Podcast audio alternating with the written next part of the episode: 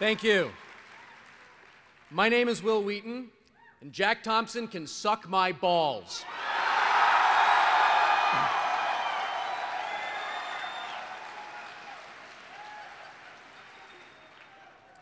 I should point out that today's keynote address has been rated MA by the ESRB. If you have a problem with that, please go fuck yourself. Okay, in all seriousness, my name is Wil Wheaton, and I am a gamer.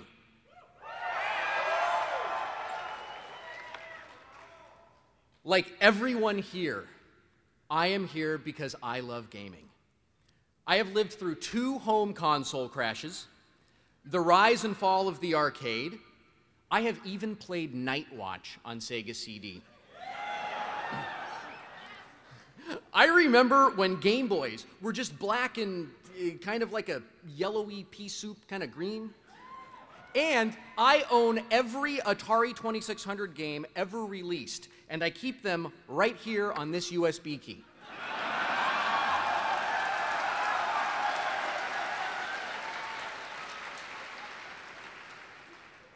what I really want to do today is tell you all a couple of stories about growing up in the early console and arcade years and examine the notion that video games are some sort of antisocial menace to society.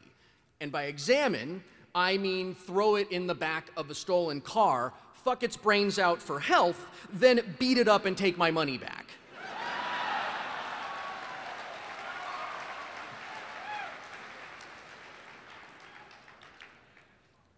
To get us started, I'm going to throw out some gaming references so we can all see what generations are represented in this room. So feel free to holler out if you get any of these.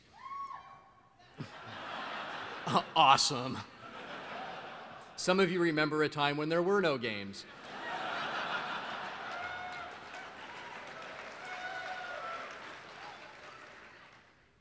It is very dark. You are likely to be eaten by a grue.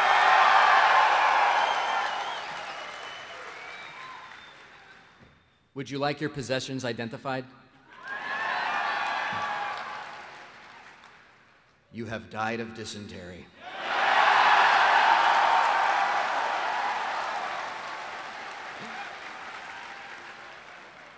Wizard needs food badly. Beware, I live. Our princess is in another castle.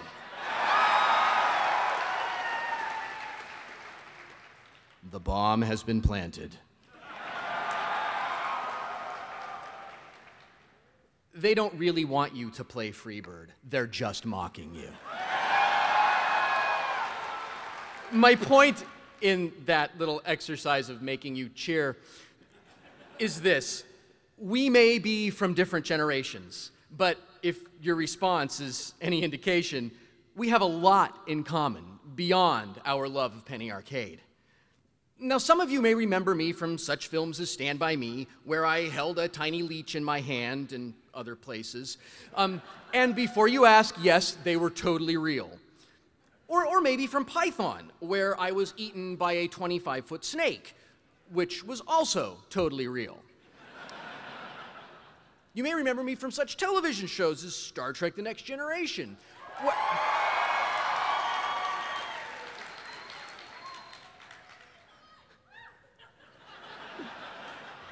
Where I wore a jumpsuit. That was totally awesome.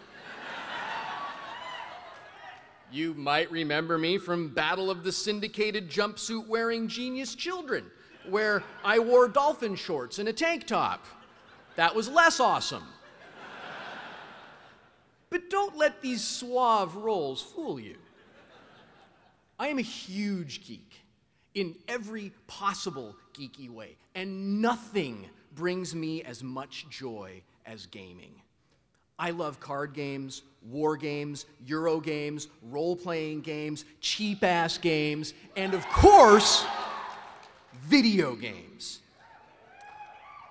I do not love holographic orgasm games forced on me by butt headed aliens when I'm just trying to get into Ashley Judd's jumpsuit.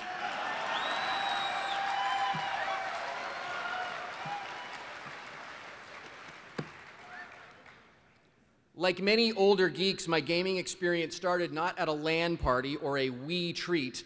Wii treat, incidentally, is a term I've just coined, so if there are any Nintendo representatives who would like to buy it from me for Wii points, we can talk when I'm done. My gaming experience began in a dusty liquor store in the San Fernando Valley. In the spring of, I lived there, but the valley sucks. We all know that. And so does the West Side.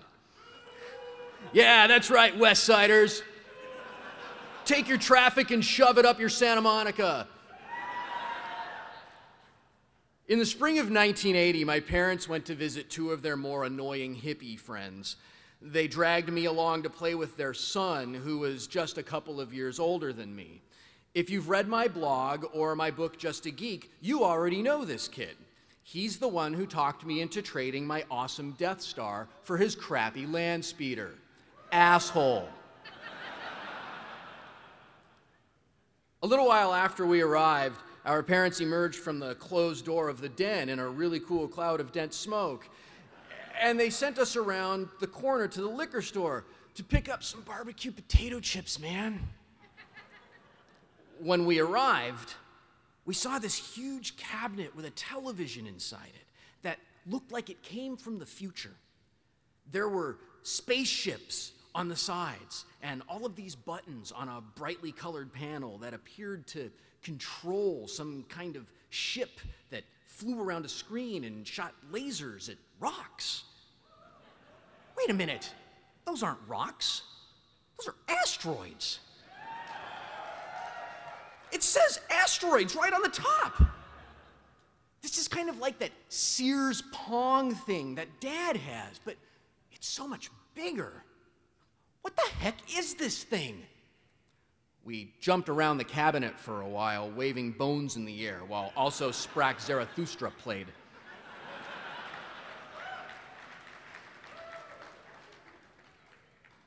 Now, to you damn kids today who have grown up in a world where there are 11 billion television channels, cell phones smaller than a briefcase, and internet that's more like a series of tubes than it is like a truck.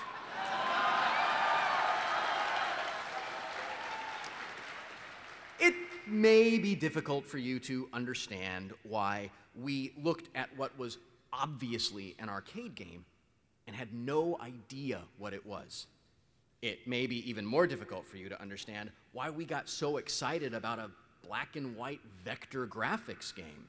Well, if you think about the first time you played Halo, or the first time you played Grand Theft Auto 3, or the first time you saw a naked girl without a monitor between the two of you.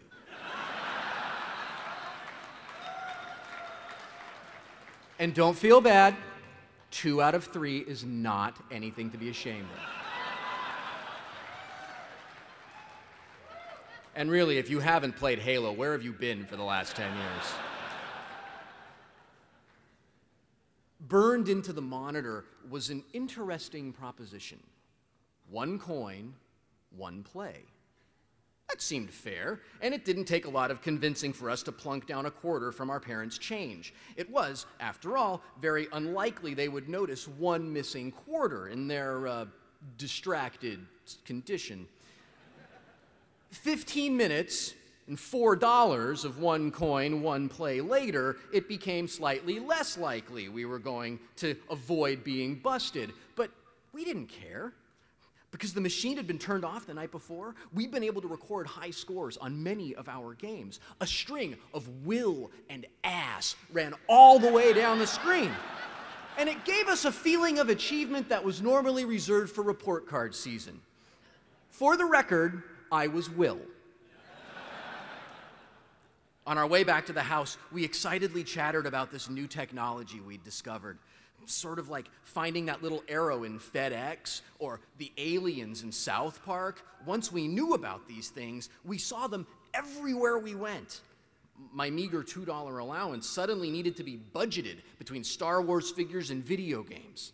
I had officially joined the video game generation. In the early 80s, the games we played were as diverse as the places we played them liquor stores, donut shops, liquor stores, record shops, liquor stores. pizza parlors, 7 Eleven, which sometimes sold liquor. I once saw a Star Castle machine at a gas station on Internet, uh, Interstate 40 between Barstow and Arizona. There was nothing else around for a thousand miles, and the place didn't even have a working bathroom. But it was 1985, goddammit, and that meant there needed to be a video game there. And since we were there, I was required to play it.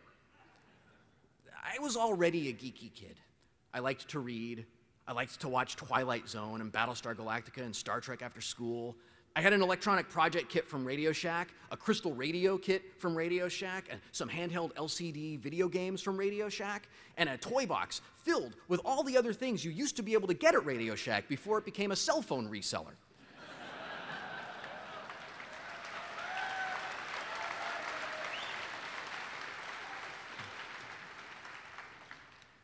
Being a huge geek made me an ideal candidate for Pac Man fever. And once I caught it, there was no amount of cowbell in the world to cure it.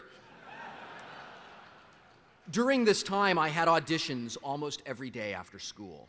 It was a very predictable routine. Uh, my mom would pick me up, drive me through a Burger King or Taco Bell, and we'd head into town for my auditions. In those days, it was not uncommon for me to have three or four auditions in an afternoon, and they were usually spread out across the city in very inconvenient ways. I'd have a commercial call at 3:45 on Fairfax near Sunset, then a 4:25 call for a movie of the week down in Venice, followed by a 5:15 appointment back in Hollywood somewhere. This geography means nothing to most of you, and the rest of you can put your iPhones away because you're not impressing anyone with that Google Maps but it was a brutal grind. Occasionally, we'd roll a critical success on our avoid traffic check, and we'd have. Boy, was that awesome! And it turns out you can't just get on the freeway and go, I'll take 20. No, you have to wait. So we would have 20 or 30 minutes to kill between auditions because it was the early 80s, just about every store in the world had arcade games in it. And if my homework was done, my mom would stop somewhere, give me a dollar, and let me play whatever I wanted. I quickly built a mental Rolodex of good games and their locations. In Culver City, it was a donut shop on Washington, had Mr. Do and Galaxian, with the bonus possibility that my mom might let me get a devil's food with sprinkles in North Hollywood, there was a convenience store that had Donkey Kong, Pac Man, and Tempest. I know! In Venice, there was a totally skanky head shop, but it had Asteroids Deluxe next to the cash register. There were also arcades, but they were mostly in shopping malls, so for me to take a trip into one of them was actually quite rare. In fact, if you watch Fast Times at Ridgemont High or the Bishop of Battle segment in Nightmares, awesome, you're the other guy that's seen it. Would you return the fucking movie so I can rent it, please? It's been sitting in my Netflix queue for months.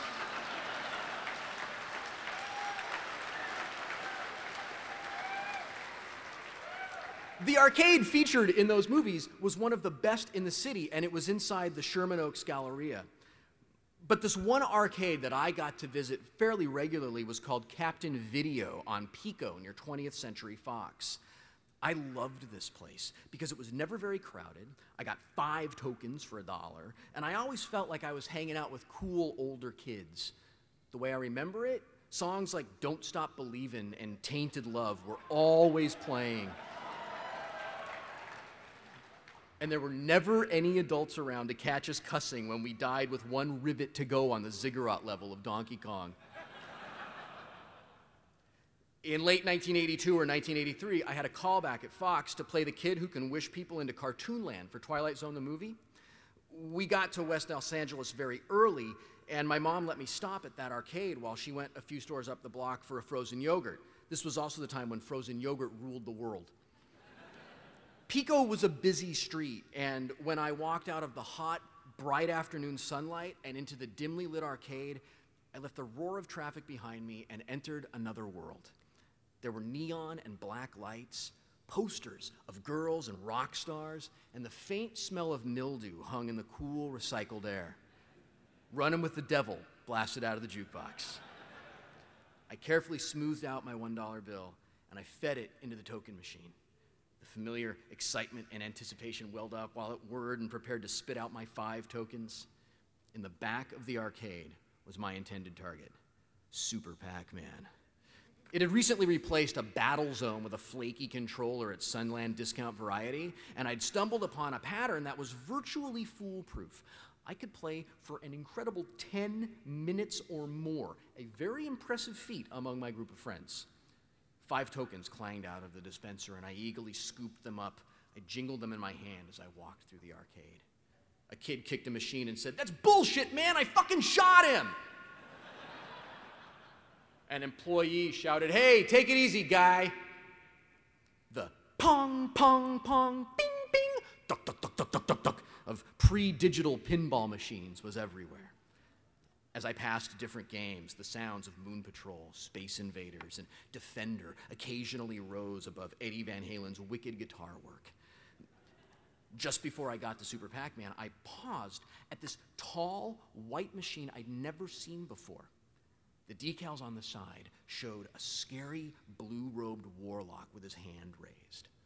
On the marquee, the same wizard shot lightning bolts from his fingertips. I stopped and looked at it. And the game said, A, insert coin. Holy shit, this thing talks.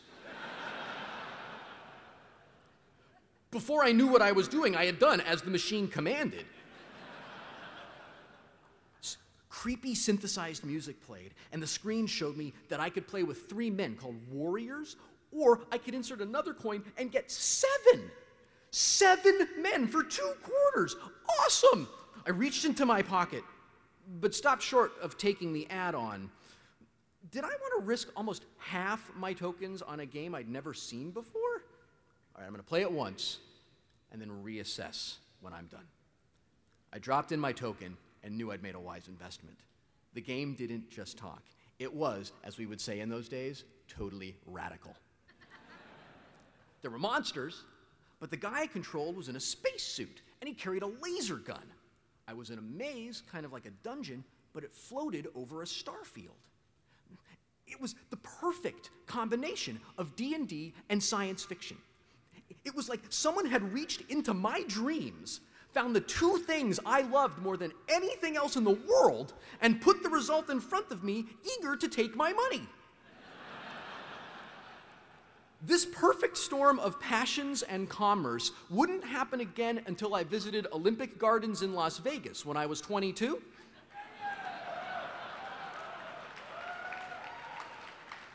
But that is all I'm going to tell you about that story. When I lost my three warriors, I quickly inserted two more tokens and played with seven. I didn't see the feared eponymous Wizard of Wor, but I blasted the Worluk, figured out that I could get a thousand points if I killed the other warrior on the screen, and made it to a level called the Arena. I got the fifth place high score, and I didn't even care that I couldn't put my initials into the game.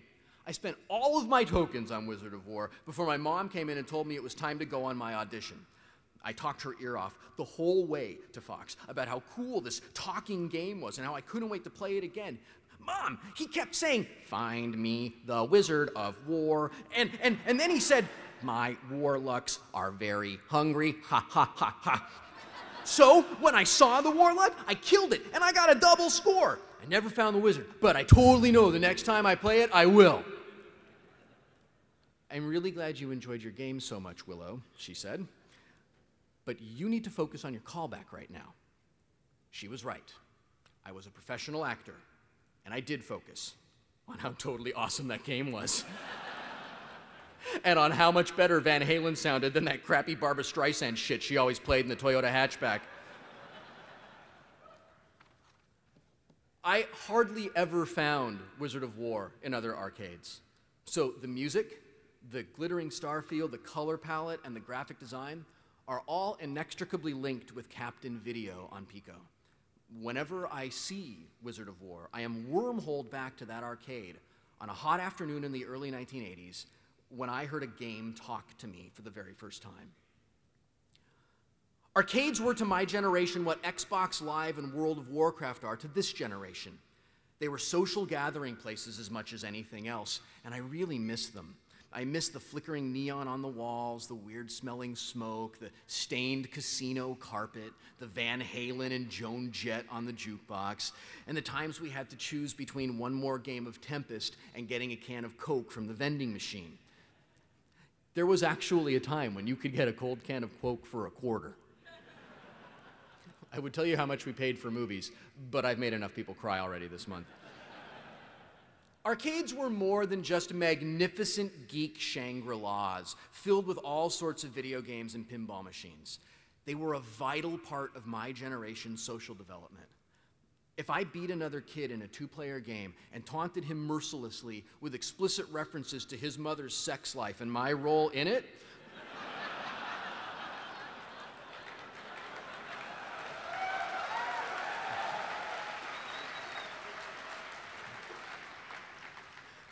the way some online gamers do today, he would have justifiably kicked the ever living shit out of me. So I learned in arcades the importance of good sportsmanship. Because arcades were physical places staffed by real people, we had to worry about a lot more than getting kicked off a server if we were complete idiots in a game. And I feel like a cranky old man by bringing this up at all, but there's a lot of you here. So would you do me a favor? When you're playing online, have fun, but don't be a dick, okay?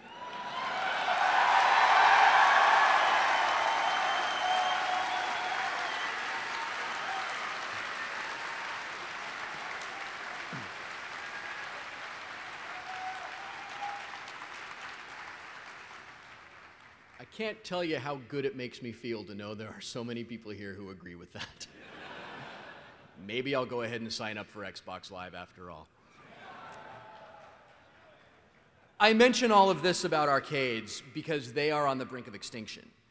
If you can even find an arcade, it's most likely going to be filled with several derivative racing and shooting games, and there will be a couple of DDRs and row after row of ticket redemption scams. I'm sorry, ticket redemption games. I desperately miss a time when I could walk into an arcade and play games as diverse as Burger Time and Crystal Castles.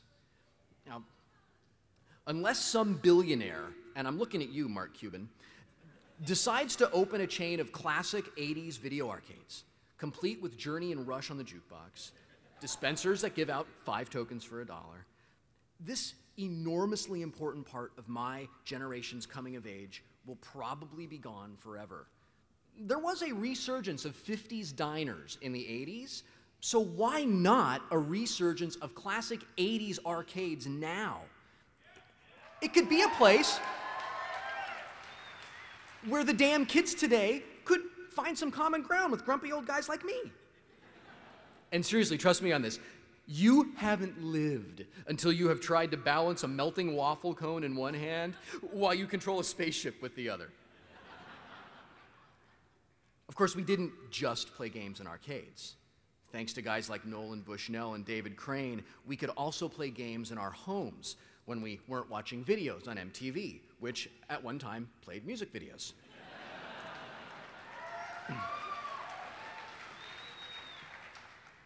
when I was introduced to gaming, the Atari 2600 was state of the art, all eight bits of it. My brother and I played ours like crazy until around 1984 when we decided that we wanted to recreate the arcade experience at home. If you have the unfortunate memory of playing Atari Pac Man or Atari Donkey Kong, you probably remember that tragic day when you realized that the 2600 just wasn't going to cut it anymore and were finally willing to let your mother put it into the yard sale box in the garage around this time, I dialed back my video game playing time a bit and spent more time playing D&D. I had the most excellent hybrid of D&D and video games, Milton Bradley's Dark Tower.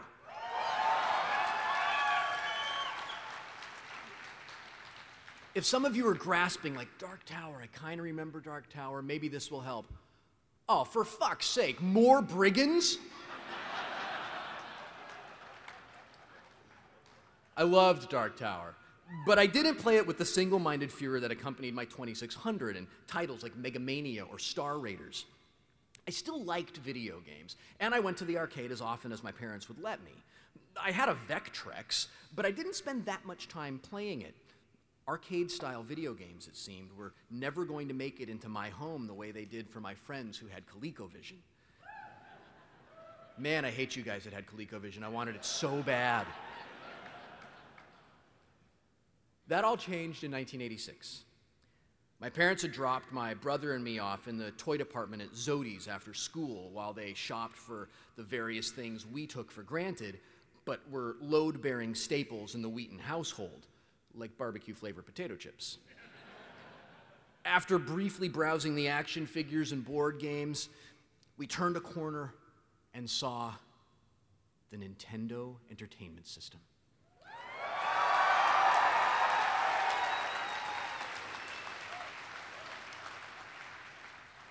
It was, sitting at the end of an aisle, just waiting for a couple of lucky kids to pick up its controllers and take it for a spin. My brother and I looked at each other, marveling at our good luck, before bolting down the aisle and grabbing the controllers so that no one could get between us and unlimited video game bliss. There were 16 different games to choose from. It was phenomenal. My eyes raced across the colored titles spread out before me. Golf? No, golf is lame. Wrecking Crew? The hell is that? It became one of my favorites. Clu Clu Land? That, that sounds like math for some reason. Kung Fu? Boring. Wait, Kung Fu? Like in the arcade? Let's play Kung Fu. Is it cool? My brother said. Yeah, I think it is. I think I've played this at Pinball Plus. Pinball Plus was our local arcade, and it was owned by a guy who would give us free tokens for good grades. He sold the arcade around 1989, and it was renamed, I am not making this up, the Enterprise.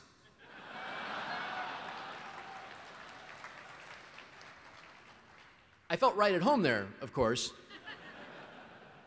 but didn't get any free plays as a result of the obvious reasons. I hit start, and I was so impressed and excited by what I saw, I think I peed a little. it was unlike anything I had ever seen on a console. It made our Atari 2600 feel as technologically advanced as a set of alphabet blocks that was missing three of the five vowels. oh my God, Jeremy, this is just like the arcade. Yeah, I know, it totally is. This is awesome. We alternated between kung fu, Excitebike, and pinball until our parents dragged us away what felt like hours later. When we were in the car, my brother said, Mom, Dad, that Nintendo is great. It's Nintendo, Jeremy, I said in my very best serious and mature voice. And it's probably the most advanced computer system that will ever be made.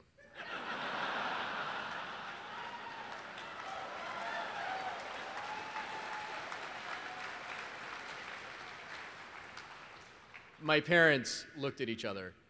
My father's eyes found mine in the rearview mirror. Is that a fact? He said. Oh, yeah, I said. And before I could explain to my parents all of the reasons we would be stupid not to buy a Nintendo Entertainment System, my mother said, We do not need another video game in the house.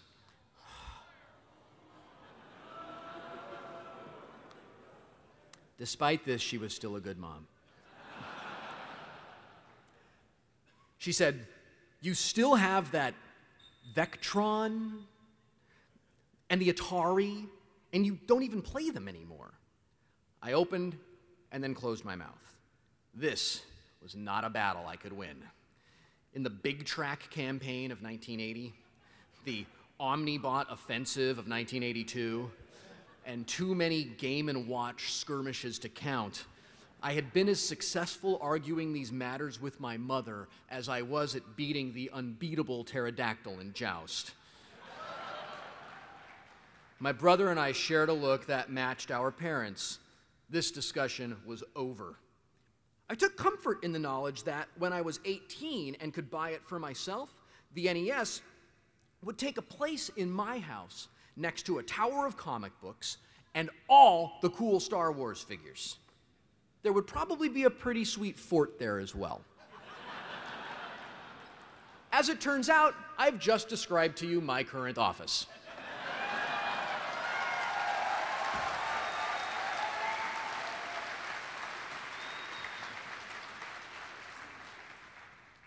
A few months later, however, my brother and I entered this Super Mario Brothers contest and we won. Not just an NES, but a new color TV to play it on, thanks to our mastery of something called the turtle trick.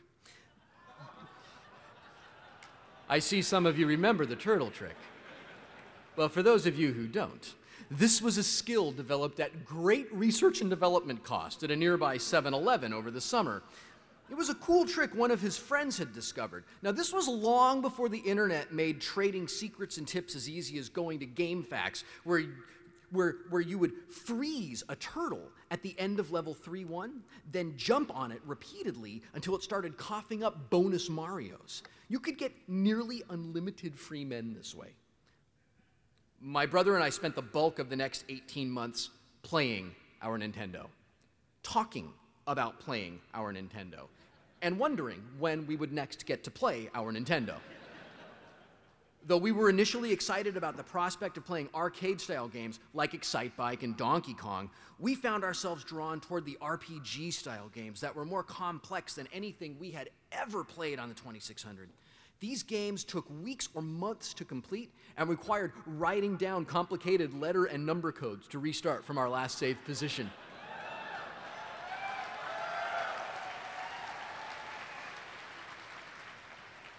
I will never forget the night we stayed up until dawn and beat Metroid.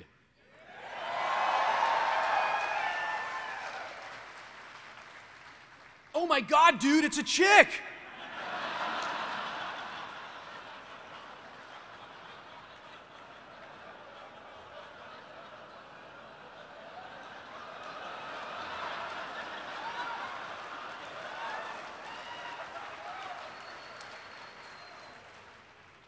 That is so cool! Do you want to play it again? No. The rest of our time was spent playing RPGs like Legend of Zelda. And side scrollers like Castlevania and Contra. And the greatest hockey game in the history of life Blades of Steel.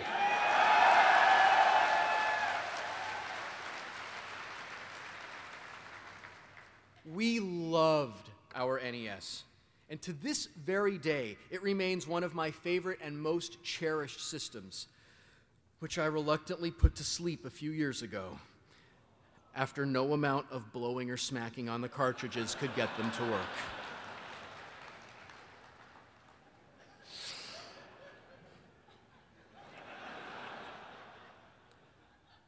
Those games were great. But what I remember most fondly about them was playing them with my brother and our friends. We held Blades of Steel tournaments. We mastered the code with Contra. Even single player games like Zelda were a social event for us because we had to make maps and then find out all the secret hidden areas in the game. We also learned that there were some single player games that we just could not defeat individually. So our group of friends developed level specialists for certain titles. To this day, I cannot get very far in Castlevania without my brother's help. When Robert called me a few months ago and invited me to speak to all of you today, I was reluctant. I don't game nearly as much as I used to. I just don't have time. I'm not a big fan of first person shooter games, uh, and I told him I don't even own a next generation console. I, mean, I've been looking for a Nintendo Wii for months, and Robert interrupted me and he said, I've got a Nintendo Wii. I can send it to you.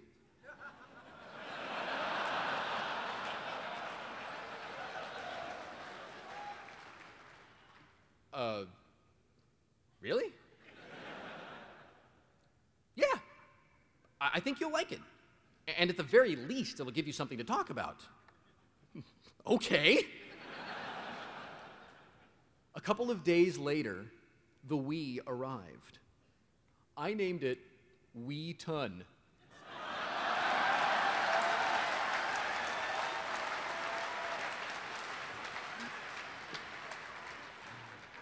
And from the moment I plugged it in and started playing Wii Sports with my kids, I felt the magical excitement and the pure joy of playing a video game that I haven't felt since my brother and I spent every waking hour playing NES 20 years ago. I knew that I had come across something revolutionary. Thank you. When we got WarioWare and had way too much fun making total asses of ourselves, jumping around and posing, I understood why. The Wii is about playing games together. The reason I play Wii games more than anything other than Guitar Hero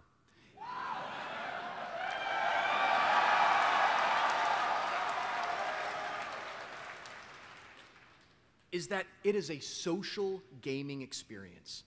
It's just like playing Combat on the Atari 2600 or all of those games we used to play on Nintendo, or getting our friends together for an MK3 session or an NHL hockey contest on Genesis.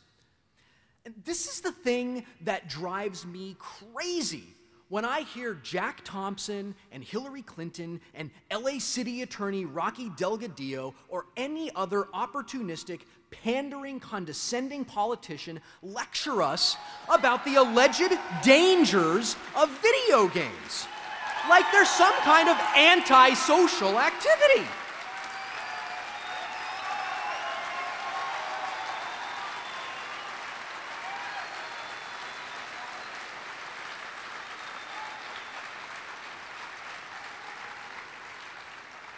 Gaming is a social activity. Whether we're playing an analog tabletop game like Munchkin in somebody's dorm room, a console game in our living rooms, or meeting up in an online massively multiplayer game with our good friend Leroy Jenkins, we are engaging in an inherently social activity.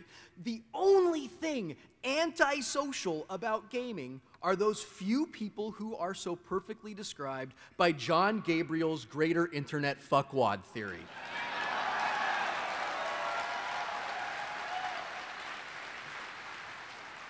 And while those trolls are annoying, at least they aren't trying to tell us what we can and can't play. The social activity of gaming is a load bearing pillar in the foundation of my relationship with both of my kids. When I bought Super Mario Brothers on Virtual Console, I asked my 17 year old to play with me, eager to share with him some of the joy I'd experienced when I was just a few years younger than he is now. As I entered level 1 4, he said, Wil, remember, you have to jump over the chain of fire and onto the top of the box. Listen here, Sonny. I said in my very best grumpy old man voice.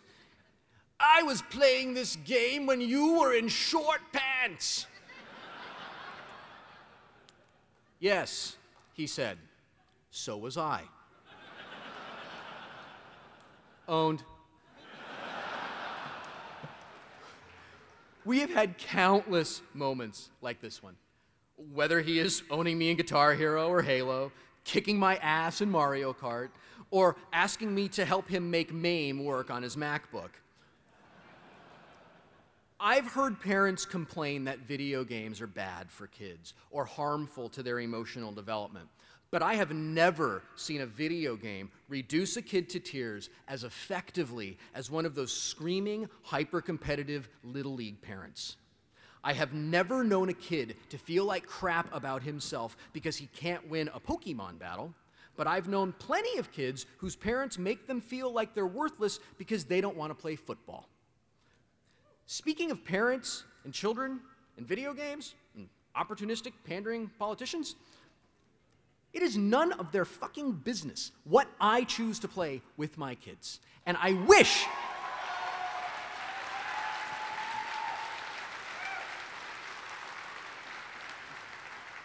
I wish that they would stop trying to tell me and, and all of us what our, my kids, what our kids, what we can and can't play. I didn't let my kids play violent or graphic video games when they were too young to understand what the game was about because I'm a good parent who is involved in his kids' lives.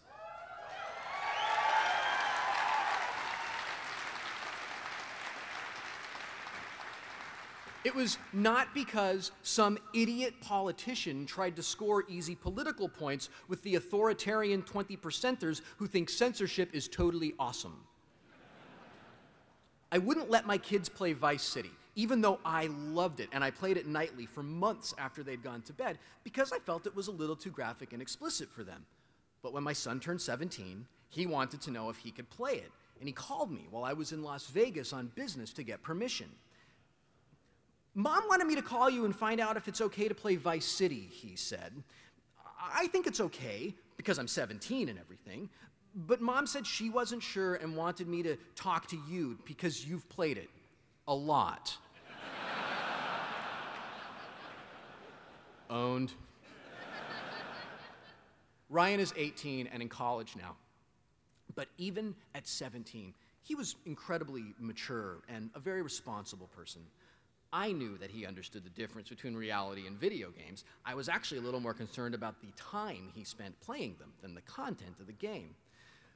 Well, I said, you're 17, so you're able to buy yourself tickets to R rated movies. And you know, I just don't think Vice City is that much different than Scarface or Goodfellas.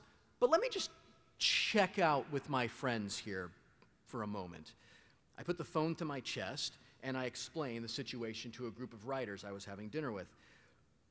Does he know that it's not okay to hit a hooker with a baseball bat and get his money back in real life? One of my friends said.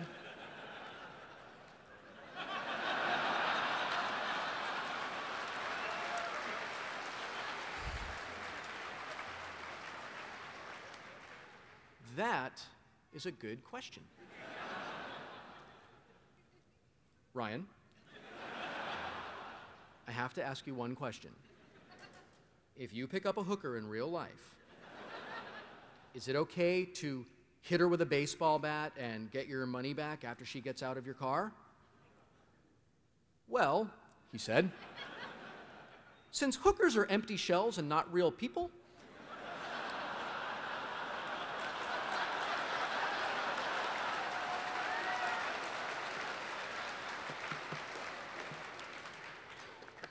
Yeah. Yeah, it's, it's okay to whack her with a baseball bat. I relayed this to the table, and I said, I think he's mature enough for Vice City. My friend also said, Tell him that he has a future career in Hollywood. that was a year ago, and even though he played all the way through the game, he never did whack a hooker in real life, or do a drive by, or blow up a mall, or go for an insane stunt bonus by jumping a stolen car over a canal. he did, however, get emotionally invested in the characters and their stories. He was sad when the game was over and, and felt a sense of loss because he wouldn't get to spend any more time with them. I had an identical reaction when I finished San Andreas. I knew these characters. I cared about these characters, and I was genuinely sad when their stories came to an end. I frequently feel this way when I finish a long novel, and occasionally at the end of a movie trilogy, like Lord of the Rings, not so much Star Wars. but never so acutely as I did after about 150 hours of San Andreas. So, whenever I hear one of these aforementioned douchebags pontificate about how dangerous and antisocial and devoid of redeeming qualities video games are, I get a little stabby.